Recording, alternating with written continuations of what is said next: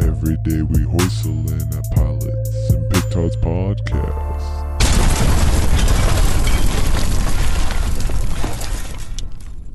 Welcome to the Pilots and Petards podcast. Hey, this is Drew, the pragmatic cyclops of this podcast. And I'm Jimbo, the anti-millennial, non-conforming, existentialist, pilot critic, and Kenny of the podcast.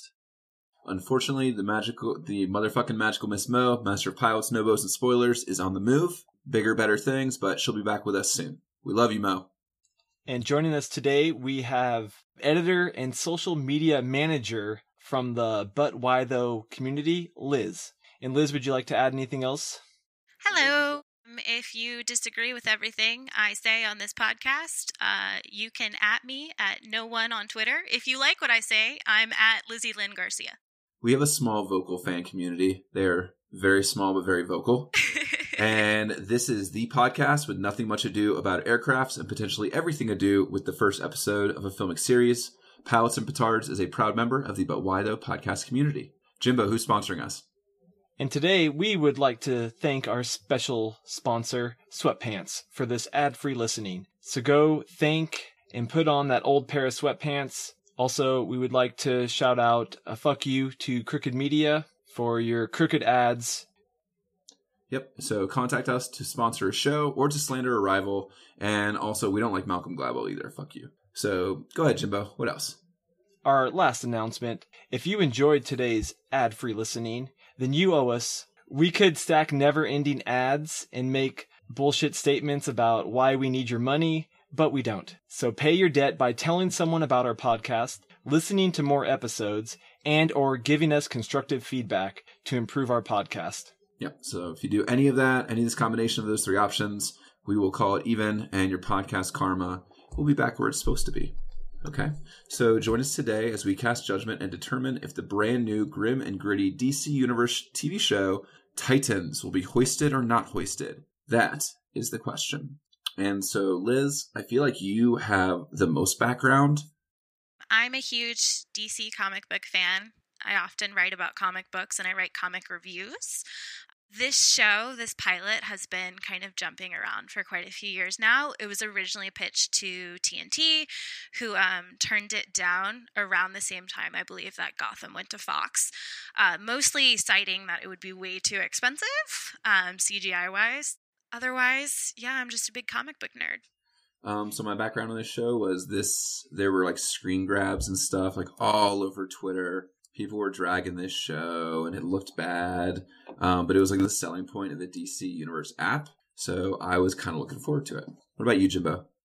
Yeah, I would say not much. I mean, I have a decent background with Batman for someone that's not super into comic books, but that's it. I mean, this was my first Titans anything. I've never seen any Teen Titans. I've never read any of the comics.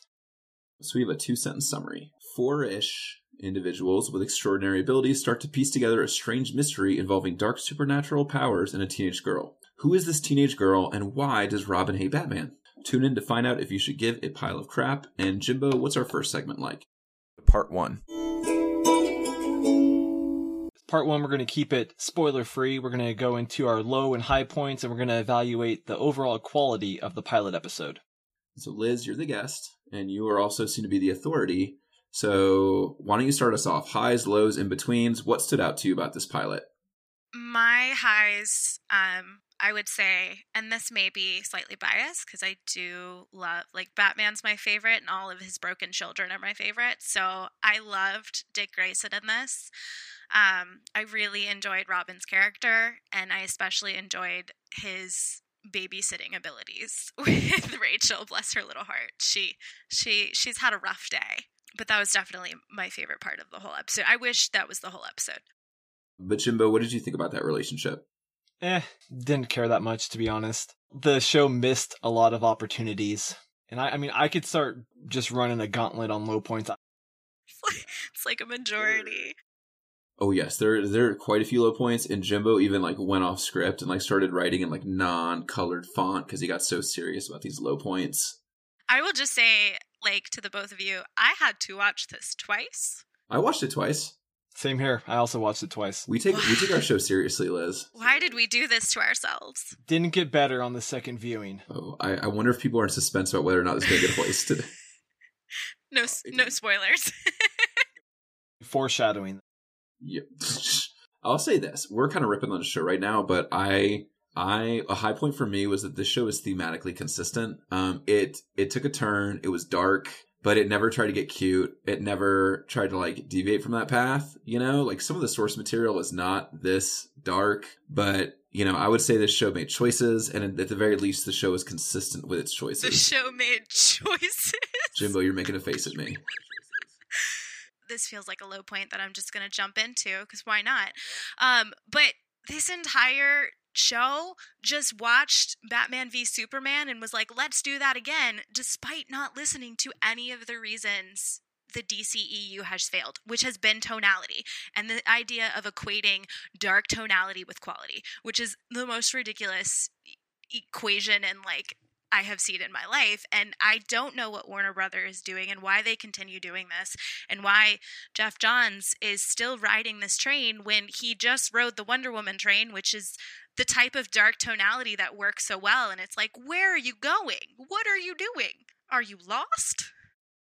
Yeah, this show kind of, in my opinion, learned some of the wrong lessons from the wrong places. I will say this, Liz, my introduction to Titans is like, as you know, I'm a very trashy 90s comic fan, so... Oh, for sure.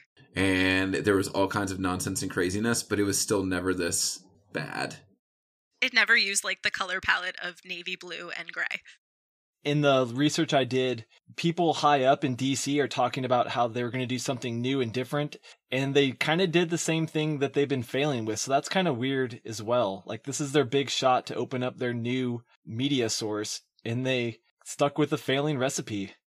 Yeah, and that's disappointing because one thing I really like about the DC app is like the huge library of their animated movies and Batman Beyond and Batman the Animated Series, which are like, and Justice League Unlimited, which is just like superhero perfection. Like if you had to ask me what the pinnacle of like non-comics is, it's not the MCU, you know, which is still very good. Like I would say DC Animated, I would put above MCU in terms of comics media that's not. I would agree with that every day of the week. And I mean, that's the reason. I mean, I purchased the DC app because I wanted that. I didn't purchase it for this. I can tell you right now, I didn't look at those marketing pictures and go, oh boy, can't wait for that. That was not what was running through my brain. Do you have another high point to toss out there, Drew, before we just maybe continue down with the waterfall of lows? This one's for you, Shrek Breath, because this is a high-low. This show was not as bad as I thought it was going to be based on, like, all those internet pictures. That is maybe the second worst high point you've had in our podcast history. You watched the same show I did. So, yeah, so that's kind of a high point. This show was not as bad. Because, like, the thing is, the marketing was crazy on this one. And I know I'm on Twitter, and I know Twitter is not full of sane people with good opinions. When Robin was like, F Batman. Like, people online were just like, what is this? And they were acting like this was going to be the worst thing in the world. It was bad. It wasn't the worst thing in the world. In context, I actually really like that line. It was much better in context than it was in, like, the trailer they released. Liz, do you have another high point? And then I'd like to maybe just jump into some of these low points and move on. I don't think it's really a spoiler because I don't know if there's any spoilers in this, but my high point that's kind of also a low point because it just made me laugh was when Starfire is talking to that weird or Corey is talking to that weird mob guy and he's like, I loved you. And she's like, I don't know who you are and I don't think I loved you. I just started laughing. I don't know if that's what was supposed to happen, but that's what I did.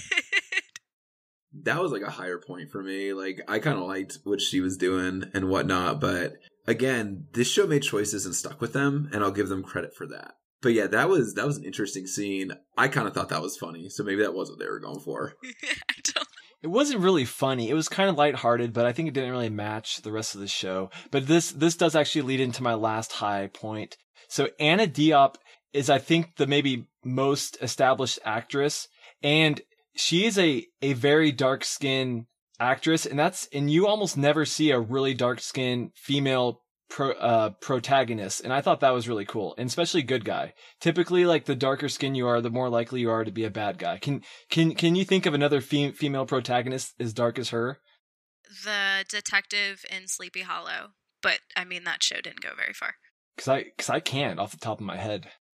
But I will say, I know that she got a lot of terrible racist crap, but I will say from Starfire, from when she's been drawn, especially if you look at her most recent solo series from Amanda Connor, Amanda Connor and multiple artists often draw Starfire with features you would see on Black women. So when they cast a Black woman, I was like, that makes sense. Starfire has features of that, but then people are racist and want to defend, I don't know, orange people. So that's a thing that happened. I thought her as an actress was a very high point. She was very charismatic. I feel like she got screwed over really bad by giving such a just crappy writing. Her whole plot point is a lazy writing. Writing 101. Don't give your characters amnesia. That's like, and then that's the only thing we know about her. Like, that's just such terrible writing. And with what she had to work with, she did great. Yes, she did. I agree with that. Her physicality was really good, too. Like, there were two really big fights in this pilot. You know, they were very different tonally, but I liked hers. It definitely, like, kind of, like, they both told stories, but I liked hers better. Jimbo, get into those low points. You want to list them. Yeah, which one? Can you guys maybe just, how about each of us call out one? All the blood was CGI. That's what I'm going to say. Yeah, last week Drew had called out the CGI and Manifest being terrible, and I didn't notice. This week I was watching Teen Titans on a half screen while I was doing other stuff on the side, and I could tell how bad all the CGI was on a half screen on my laptop. I mean, it was like really bad. It was really uneven, too, because, like, Robin got a lot of CGI. He got a lot of, like, benefit. And then when it was time for Starfire to have, like, her powers, like, to show her powers. Hers was probably the best one, I thought. Oh, hers was still bad. So bad. It should be green. Beast Boy was absolutely just gross, like PlayStation 1.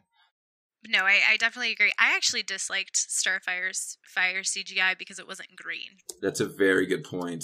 Her fire is supposed to be, like, it's energy bolts. It's not fire. It's green. She's from Tamarand.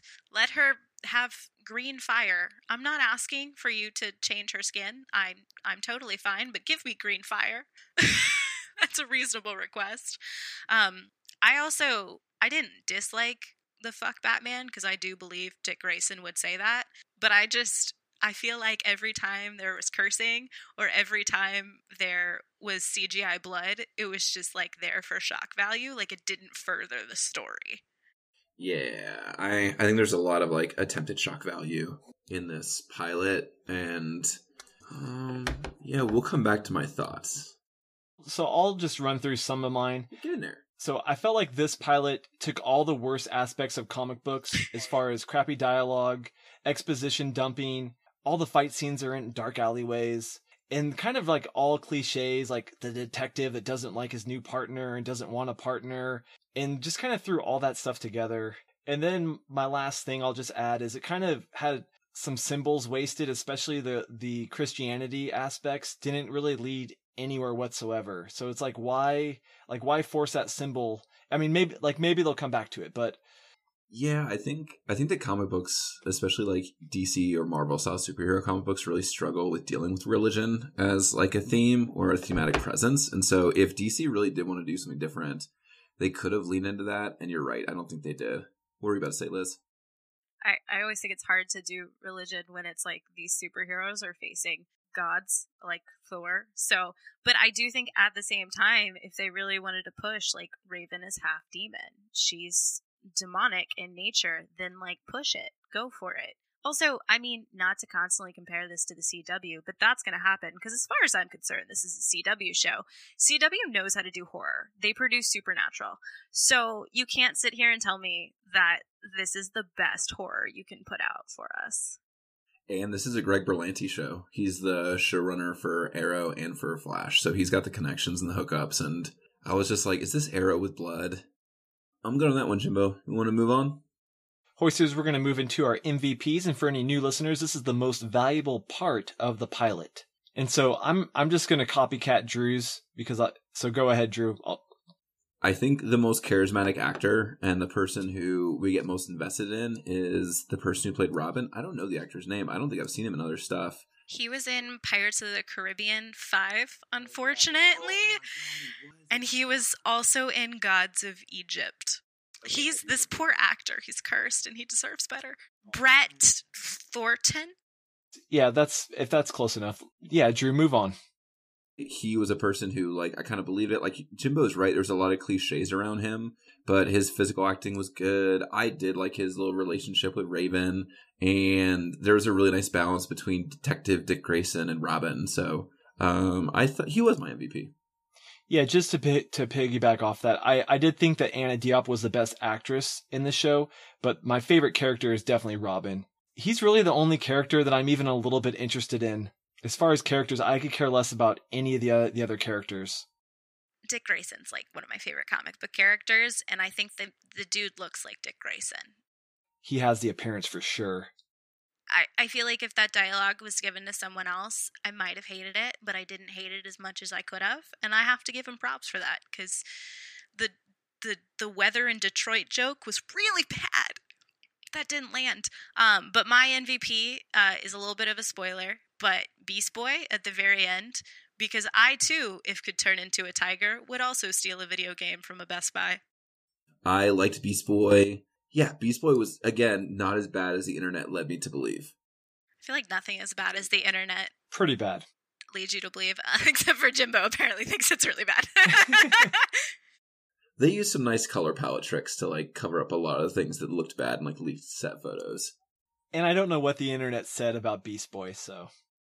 I don't know, but I can tell you what some Starfire stans said to me. Jeez, I haven't dealt with any Beast Boy stans, but I'm sure they're out there. They'll find me any day now. All right, so we are going to move on to the moment before, the moment we've all been waiting for. Are we going to continue to watch Titans? No, I'm not. No way. Don't care. Liz has to. She writes reviews and recaps for her website. My answer is yes, because I have to, because of But Why Though? But my other answer is yes, because I hate myself. Go on. It's Dick Grayson. I have to support him. It's gonna hurt, but, I guess you do things for the people you love.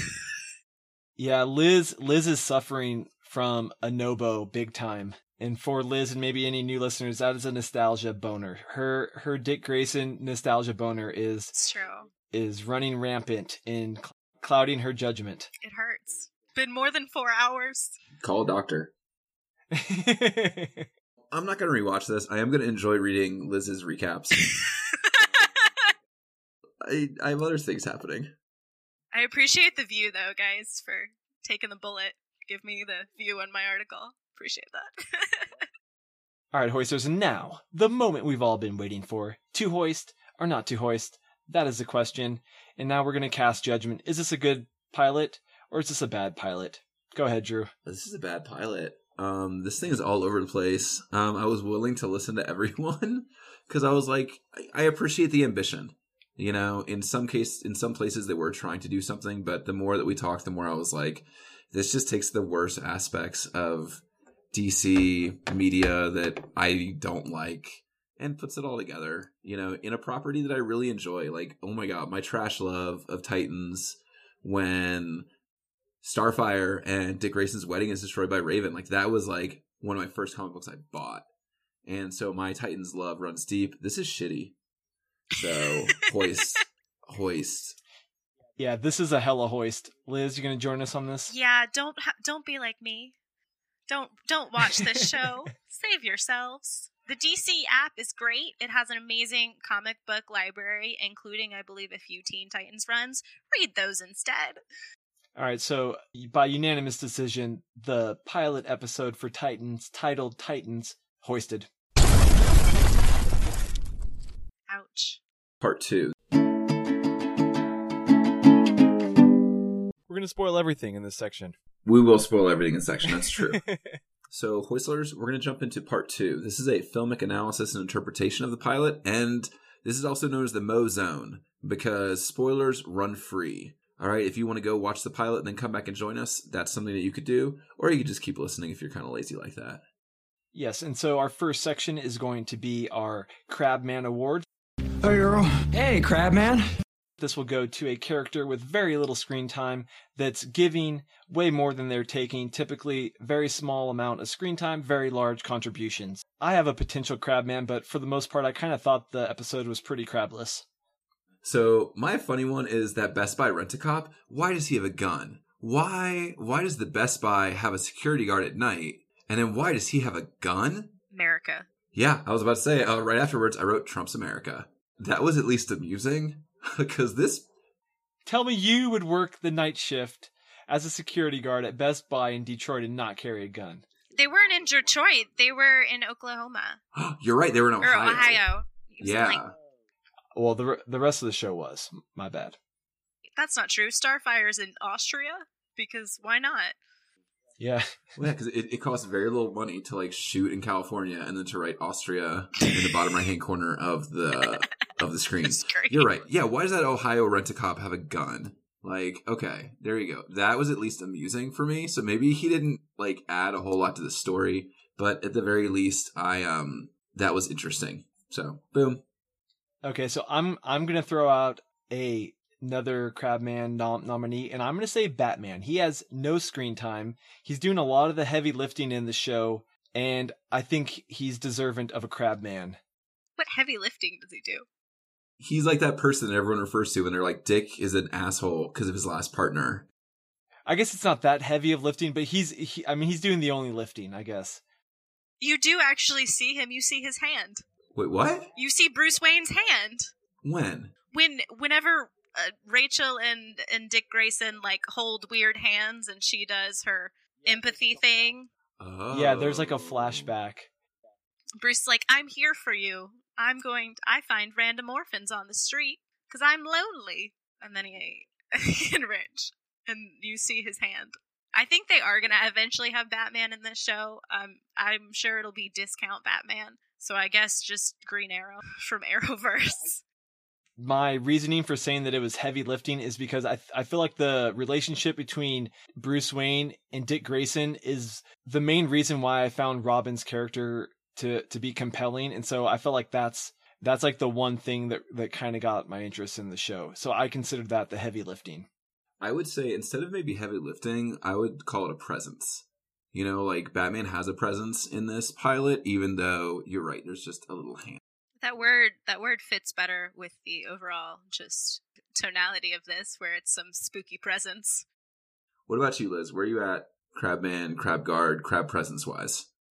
I mean, definitely Best Buy Rent-A-Cop. That one was high up for me. That man is scarred for life. I really feel for him. If I'm going to be honest, though, I think my favorite absolutely useless person was the weird mobster who told Starfire he loved her, because that was hilarious. Kovar's my winner. I've decided thinking it over in this moment. Drew, have you swapped over to the Batman Crabman yet? Possibly. I like Bat Presence, if we're willing to shift that way. And Liz, I do want to tell you something. In my research, I don't think it might have been from your article, but it was someone's article. Did you see a thing about Kovar is the same character name as like... yes. Yeah, sorry. I read two articles and one was good, Liz's, and then the other was weird. So it was like a nod, I guess, to Titans fans. It's a reaching nod, but it's there. For part 4, we're going to have Petard Trivia. If any of our hosts tonight answer a trivia question, they will get that point, since I am the judge, jury, and host of Petard Trivia. Oh, and Liz, in case you didn't know, you're playing Petard Trivia later. That sounds great. I'm sure I will fail at it like every other trivia game I've ever played. That's how Drew always does it. Drew invites guests, doesn't tell them that they're going to be in a very prestigious competition later on. Prestigious. He typically loses to the guests, though. So I'm like 6-4. So most of your wins, I think, came against Mo and you. Okay, and me. Yes. I think you're more like 8-7. Yeah, that's a number I made up. Liz, whenever we hit a little impasse, we all give our secondary vote to someone else's crab man, crab person, crab X. So I'll start things off. If no one's going to come around to that Best Buy Rent-A-Cop, which is more just something funny than necessarily contributing to the show, but I was like, why is he have a gun? Trump's America. I would go with the Bat Presence. Crab person is like a little bit going a long way. I feel like as a giant Batman fan, I really should probably give it to the Bat Presence because, I mean, that is my favorite superhero. By unanimous decision, our Crabman Award is going, or our Crab Bat Award is going to Batman. Crab Presence. Crab noises. He's taken on a new persona. All right, so we're going to jump into the next part of the show, which might be a better place to talk about the Best Buy Cop. This is the literary analysis of pilot, plot, and characters. So anything in the show plot-wise we want to talk about, dissect, spoilers can run free. And I want to start things off by asking, who is this for? Great question. It's not for kids. Kids on the internet hated this. And they hadn't even watched it yet. Kids on the internet hate everything that's not like Five Nights at Freddy's, so that means nothing. Old people on the internet hated it too. But yeah, I feel like we touched on like the weird DC Snyderverse aspects of this show mixed with like the not tone of this show as a comic. So I feel like you're alienating DCEU people who are like the hardcore, everything's got to be grim and gritty people, but you're also alienating like the Titans people who grew up with this. Like, help me out, guys. Who's this for? I think it was trying to piggyback off of Marvel's success with the Netflix shows. But it just kind of, I mean, it was trying to, I guess, emulate them, but in doing so, just missed, I think, what their fan base liked about Titans. I agree with that. Do you guys see something worthwhile here? Because, like, I was kind of thinking, why isn't this a Nightwing show? You know, like, the tone might work and the story might work. You know, like, it's there and the actor's good. So, I mean, it's, I don't know, it's missed opportunities in my opinion. It's like pseudo-politic why this isn't a Nightwing show. Okay, so a while back when Smallville was being pitched, there was a very similar show to Smallville that was pitched, and it was a Batman Smallville type show, so with Bruce Wayne. And they turned it down because they said Batman Begins is happening. And I'm imagining because there is a Nightwing movie on the blocks, and there are still Bat movies on the blocks, that they're very hesitant about making Dick Grayson the solo character in anything. Even if they still do multi-universe and they have two Flashes and maybe they'll eventually have two Green Arrows. But I think someone at marketing who probably is from the old world is like, we have to be very careful. Yes, Drew. And you know the answer to that question. The answer is always money. Yeah. I gotta feel like a good Nightwing show that's like 3 seasons long is gonna do better than like this one season wonder. The Nightwing, this is what it should be, because I mean that was our MVP. One season wonder, it already got renewed before it actually aired. Are you fucking serious? Yep. I don't know how that works on streaming services. You renew things before the first season drops. I guess if you get enough people jumping on. But those numbers are internal too. And so the thing is, I know that Netflix like keeps a huge lid on like what their viewership actually is. So I mean, I guess DC app or DC Universe is looking at it, but I don't know where I saw it. I should cite like a statistic or something, but I thought I saw somewhere that like a very large number of DC Universe downloads were for the 1-week free trial. So I'm wondering what their paid subscriber base is.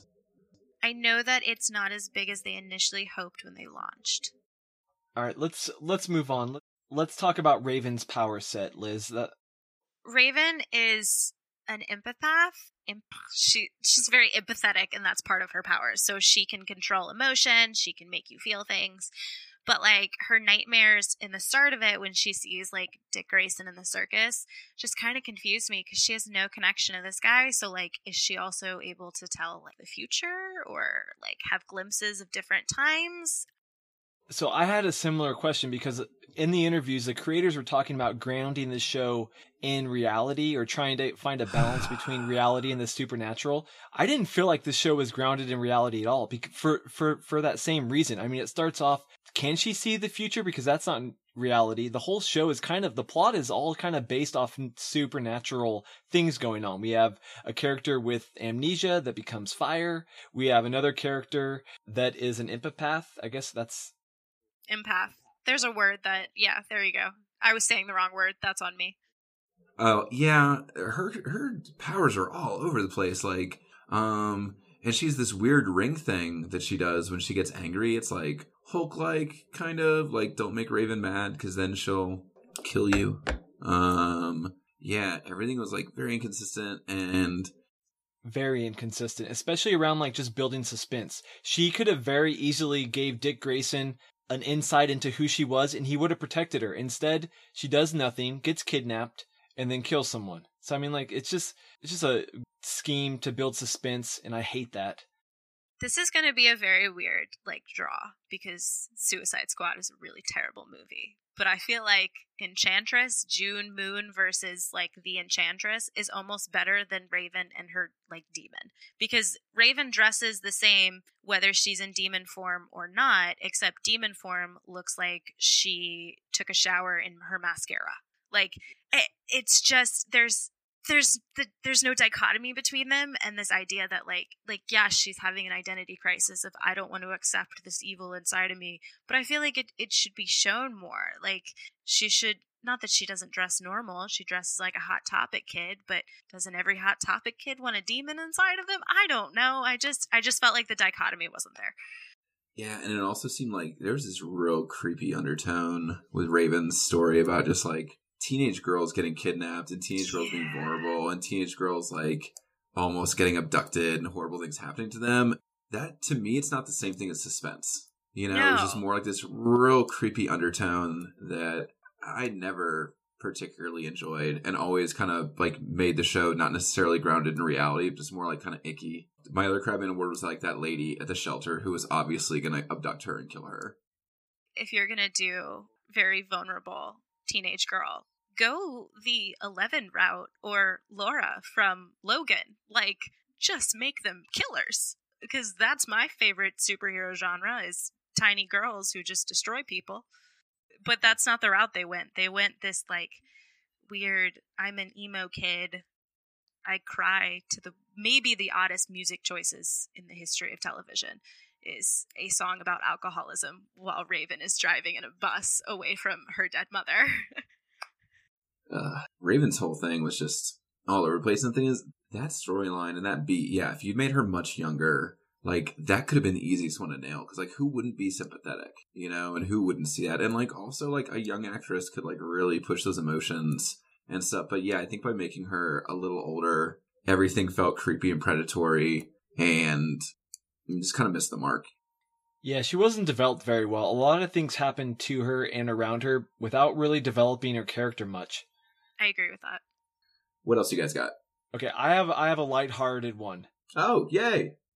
Corey goes back to the hotel. She doesn't shower or change her clothes. She's dressed like a prostitute. What's going on? Well, there's this thing called budget, and the marketing photos could only afford the one outfit. So for the first 3 episodes of Titans, she only wears the one outfit. And listen, for 3 episodes? Listen, those shoes, I kind of want to get a pair because apparently they're comfy if she can do all that in them, but they're really gosh darn ugly. And who is wearing suede with a knockoff silk? I have feelings about that outfit that we don't need to talk about. It's bad. She's running from people for her life, hiding in mud behind a tree. And then she kills a guy. She doesn't even take a shower. Also, why doesn't her clothes burn off when she is on fire?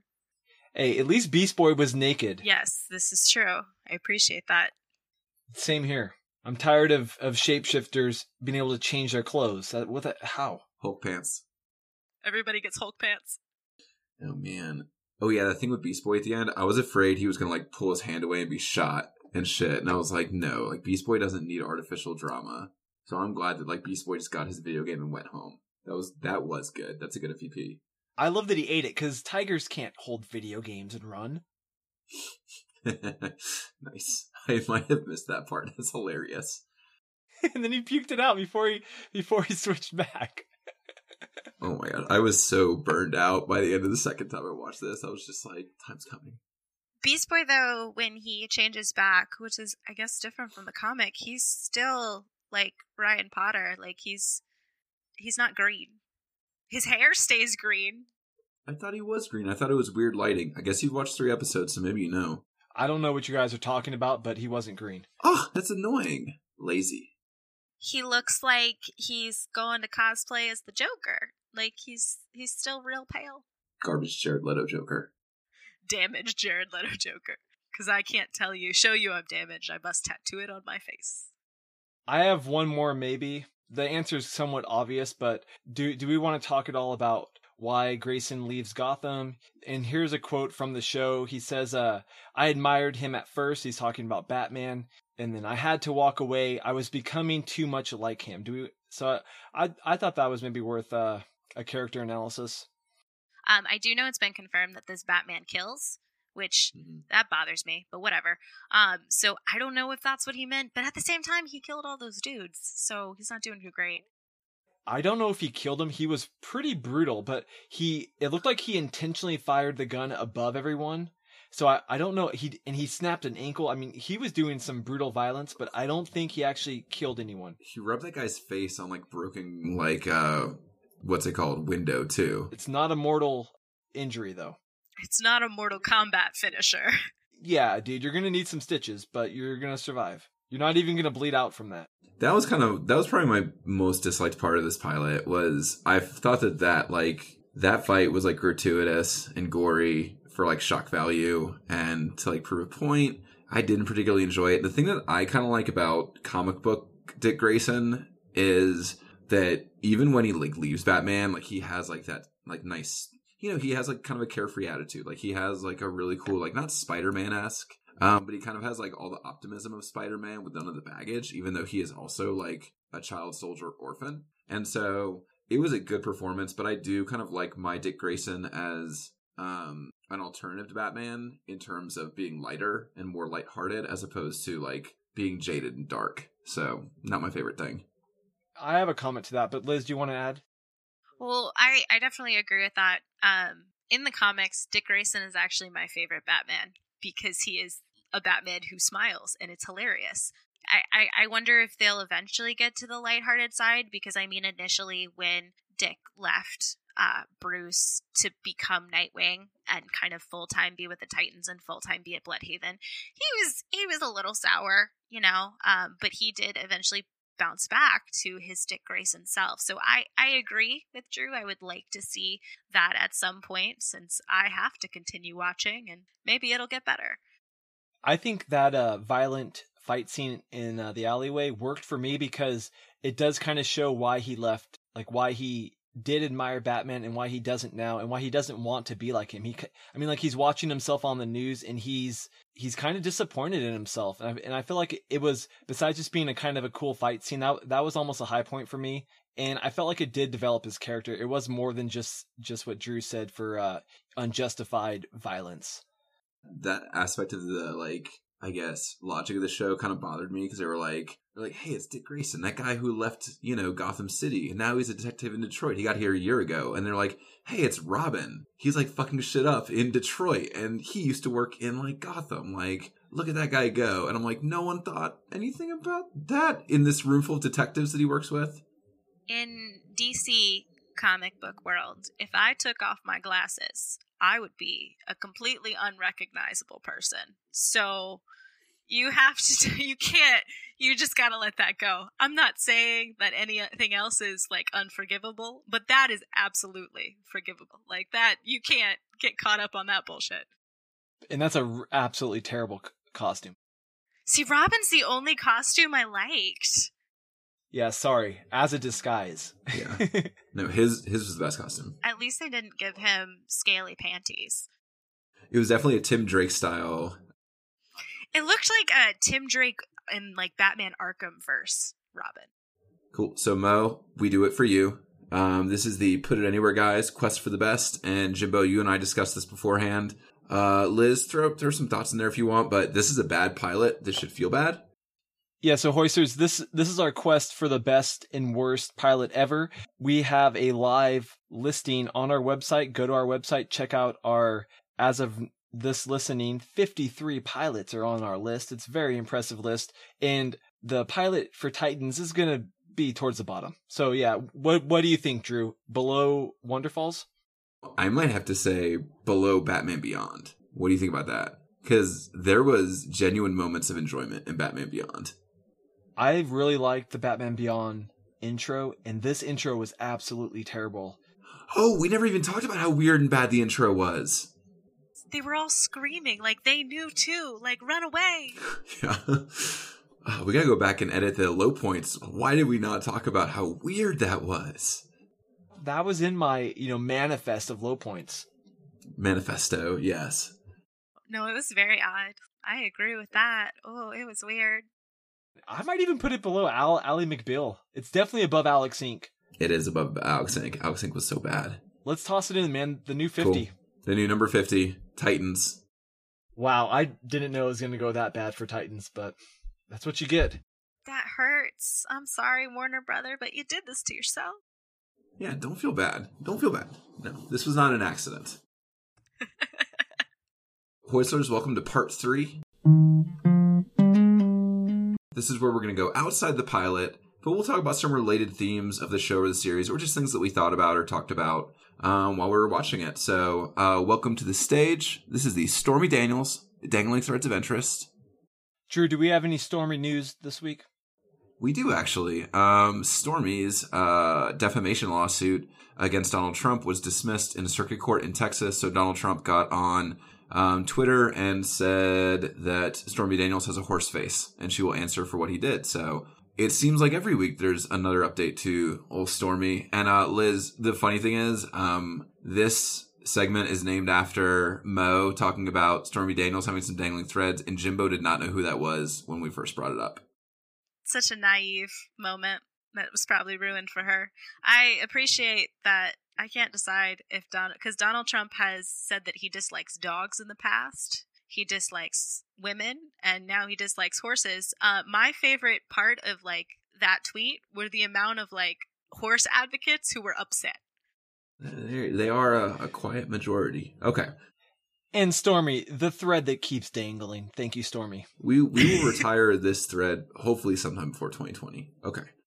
No, it goes as long as Stormy goes, and I don't see her dying anytime soon. That's fair. Okay. So, Liz, do you have a dangling thread of interest from this pilot? I have a long-running conversation / argument with a good friend of mine about Watchmen and, to a lesser degree, The Dark Knight Returns. And he kind of thinks that they are like the onslaught of the grim and gritty and that their standing as like, you know, quote-unquote, like, best comics or whatever is very influential comics. We should kind of take them down a notch or two because of what they did. I still think they stand up as like really good comics in and of themselves that are doing really interesting things, and it's not their fault for what came after. So I don't know. What do you guys think? Like, am I being clear about this dangling thread, or I can clarify, or we can move on? I don't think it's Watchmen's fault that everything that came after it learned the wrong lessons. I agree with that. I will say I love Watchmen. I do not like The Dark Knight Returns, but I appreciate what it is, and I know its history, and I respect that. I think Watchmen should be next to a lot of great American novels and should be taught in AP literature classes across the country because I have a problem. But I do agree, and I think it's actually the lesson that Warner Brothers movies kind of took from the Nolan movies.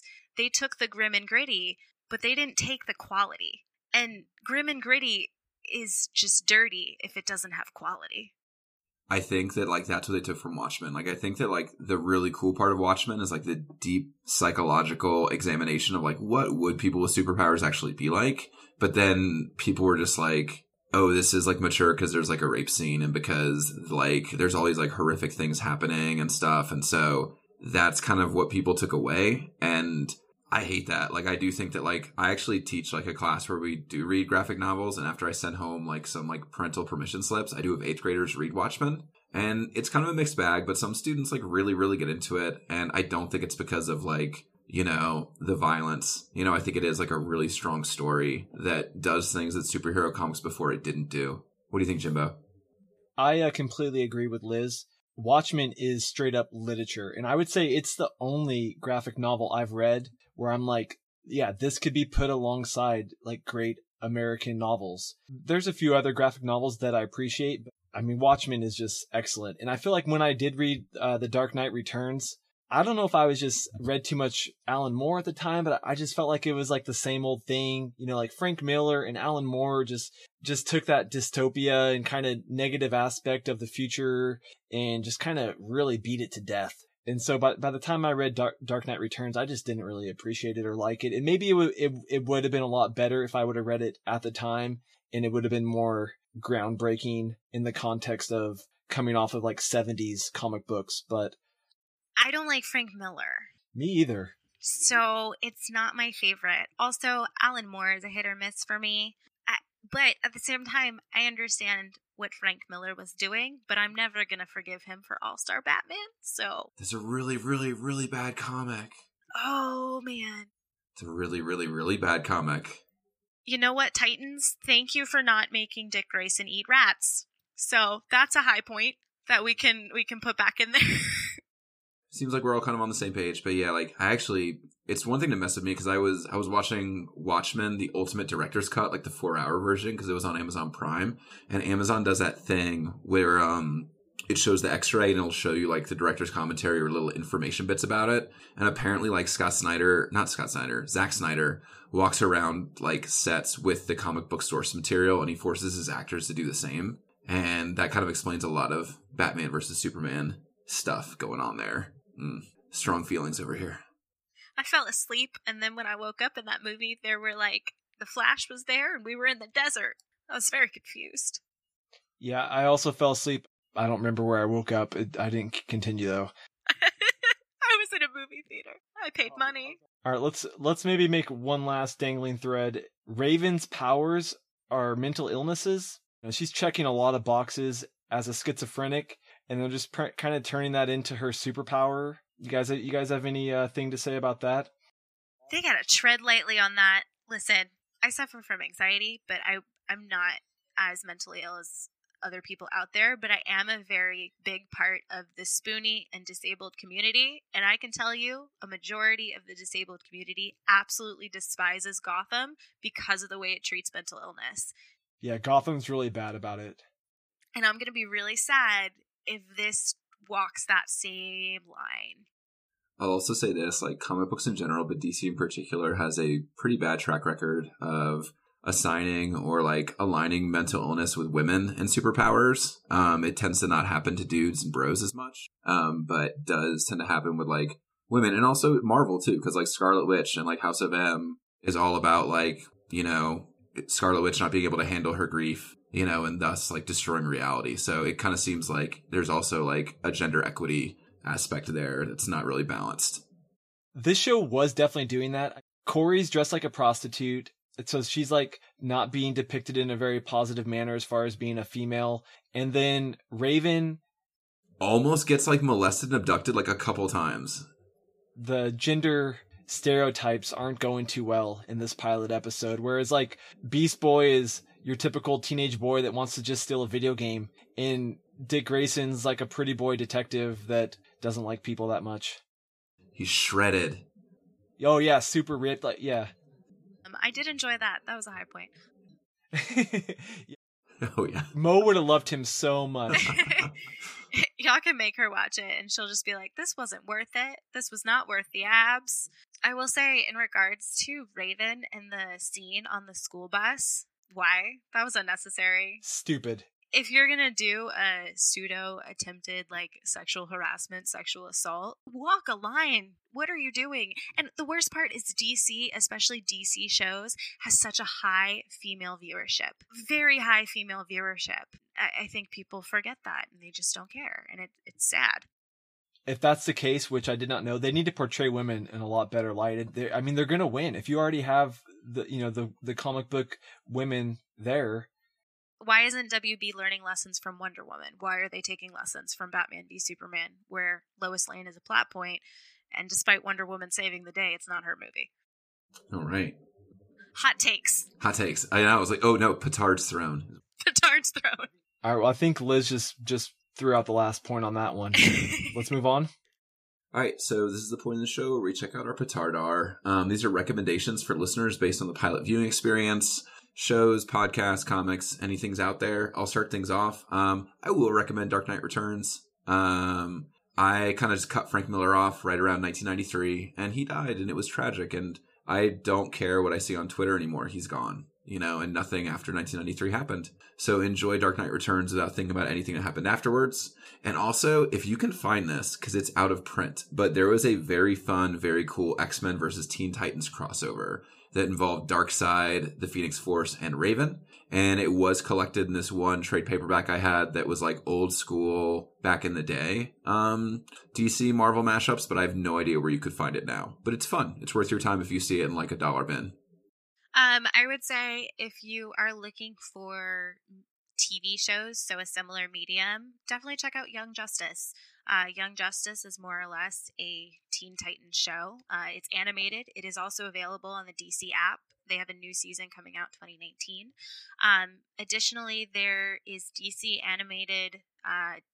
There's Teen Titans versus Justice League, and then just Teen Titans Judas Contract. Those two animated movies are really good. You're looking for a more lighthearted Teen Titans. I really like Teen Titans Rebirth. It doesn't have Dick Grayson Robin. It has Damian, but Raven and Starfire are there if you're looking for something more current.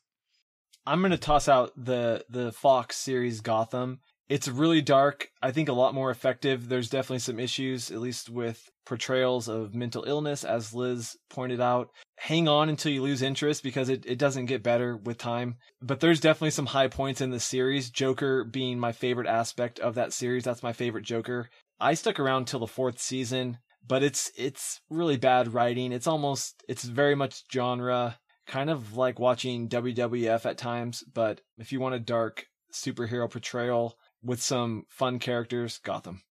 There's a really cool column that Liz wrote about Damian Wayne and his ethnicity, and it got some traction, I think, a month ago. But we'll link to it in the show notes, and it's very interesting. Well, you can explain it, Liz. I don't want to explain your article, but it was very cool and interesting. Sure. So DC is coming out with a new line, DC Zoom, which is meant for children, and it's primarily young adult novels and then graphic novels aimed at children.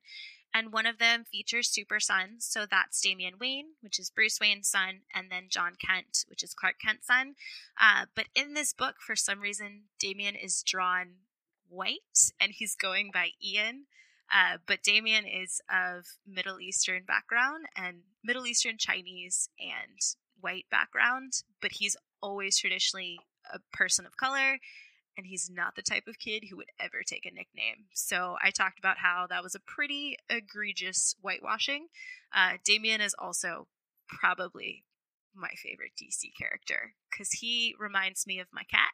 He's a jerk, but I love him. Very cool. I did hyperlink that one into the show notes. Part 4.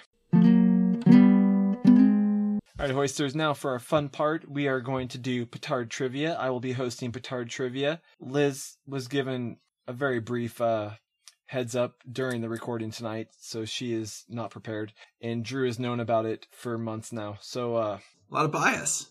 We were going to have another guest tonight, which didn't pan out. So I was going to have like a Jeopardy style Petard Trivia. So we'll save that for another day. Now we will have 5 questions with a possible tiebreaker, and they're going to be pretty straightforward. For the tiebreaker, it will come down to true or false if we have to decide a champion. So, and I will be the judge and the jury. I will award all points. May or may not give hints to the guest if they need them, And Drew's buzzard's going to go like this. Buzz. And Liz's buzz is going to go like this. Meow. Nice. I like that. Question number 1. So what was the last movie/TV series that we have seen Robin in a live action story? Meow. Liz? Batman Forever? Oh, no, it's not. Just kidding. Would you like to give another answer? Well, I was going to say The Dark Knight Rises. Is that your final answer? Yeah, it is. Can you repeat the question, Jimbo? When was the last time we saw Robin, the character Robin, in a live action story, either movie or TV series? Oh, sorry. I thought you said TV series. Movie or TV series, live action film. I don't watch Gotham, but maybe Gotham. I guess I'll go closest answer. I'm going to give Liz the point. Robin wasn't in the Batman Rises, but I think they maybe referenced Dick Grayson or somebody. No, but at the end of the movie, John Blake picks up the information for the Batcave, and she says he put it in your actual name, and he said, okay, then it's under Robin. Oh, so they referenced Robin. Okay, so the correct answer that I was looking for was Batman and Robin 1997. I'm going to give Liz the point. Okay. Thanks. I guess he's kind of in Batman Rises. He was referenced at the very end. That's fine. Playing from behind. I don't think he's in Gotham at all. I think that's why I got that. His parents are in it.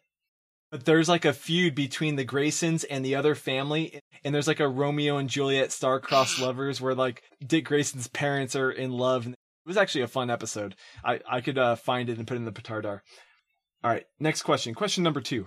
Sticking with our similar topic here. During the opening in Rachel's dream, there is a neon sign at the circus. What does the sign say, and which word has the lights go out? Buzz. Drew. I don't remember, but if this is what it is, this is a trashy show. I hope it's not right, because I agree that would be really trashy. So are the letters in big background flying Graysons, and then does the flying go out? That's correct. Drew's going to get that point. Oh, this show fucking sucks. I'm glad I didn't get that right, because I didn't want to admit that. Okay, so we have a 1-1 tie here. We're going into question number 3. During breakfast, what cereal was Rachel eating? Closest answer will get the point. Meow? Liz. Lucky Charms. That is not correct. Drew, would you like to come in for a steal? Buzz. Yes. Raisin Bran, no milk. Oh, I remember now. Go ahead, Liz. What is it? Tricks. What? No, she already guessed. Dude, for one, she was way... Lucky Charms is way closer than Tricks. Liz is going to get that point. Okay. It's definitely Tricks. I remember that there was no milk. Okay, fine. 2-1. Somehow the audio works now that Liz is getting points. Listen, these conspiracy theories, you keep that to yourself, sir. All right. Touche. Question number 4. Where was Titans filmed in real life? Buzz. Where was it filmed, Drew? Toronto. That is correct. Drew's going to get that point. We are going into question number 5 with a 2. I was going to say in hell, because that's where it belongs. Figuratively, you may have got a partial credit on that, but unfortunately, Drew got the correct answer. That's where those non-flying Graysons went. Thanks. All right, so we are going to probably avoid our tiebreaker question, which wasn't that good of a question. So question number 5, I'm going to award a point for this question if I have to go down to true or false. Okay. Question number 5, most precise answer will get the point. On the news, what does the mayor of Detroit say about Robin? What are his... Buzz. Go ahead, Drew. Sociopath. Is that your final answer? Dangerous sociopath. Dangerous sociopath. Liz, would you like to hear the question again? Yes, please. On the news, what is the mayor of Detroit quoted as calling Robin in the mayor's own words? These vigilante types are sociopaths. Okay, I'm going to give Drew the point. The correct answer is he was quoted as saying, "This is a violent sociopath." What? So that was the correct answer. All right, answer. That's fair. That's fair. He was as precise, but he answered first, so Drew's going to get that point. Liz, to be fair, I care so much. He does. He really does care. It's true. Luckily, I've learned that if I don't care about games, I don't get sad when we lose. This earns its title, Petard Trivia. I don't think we spoke of anything that wasn't trivial, so... You mean the whole show? Yeah. Yeah. Yeah, there we go. Okay, I really hope that my recording is going okay, because my audio is not looking good. It's hard to hear you, man. So we can take this one down. We can land this plane. On the bright side, if we have to cut out that entire segment, it just means Drew loses. We tied. We were technically tied. We'll see what happens. We'll at least reference Drew won in a close battle. Mm-hmm. Liz gets the tone. Liz gets what we're doing here. Mine looks a little better now that I've gone way close and personal with my mic. If you can't tell by the plugs I'm about to announce, the show is officially over, but if you love us as much as we love us, we're going to stick around for a few more minutes.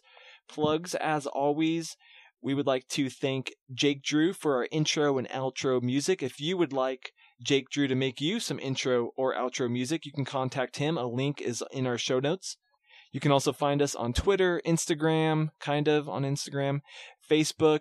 You can go to our website, follow our blog so you can participate in our pre-recording discussions. Liz, anything else to plug besides your Twitter handle, which was one more time? Lizzie Lynn Garcia. Lizzie is spelled with a Y because in sixth grade, I didn't want to be Lizzie McGuire. But you can find my work and any work that I have probably edited on butwhythepodcast.com. butwhythoughthepodcast.com. And we will add a link into the show notes for that as well. And you can find us on Twitter at Pilots and Petards. There's an N in the middle, but we're the only Twitter handle with those two words in it. You know, follow our blog, get in there on the discussion. Zero, we're waiting on you to get back into it.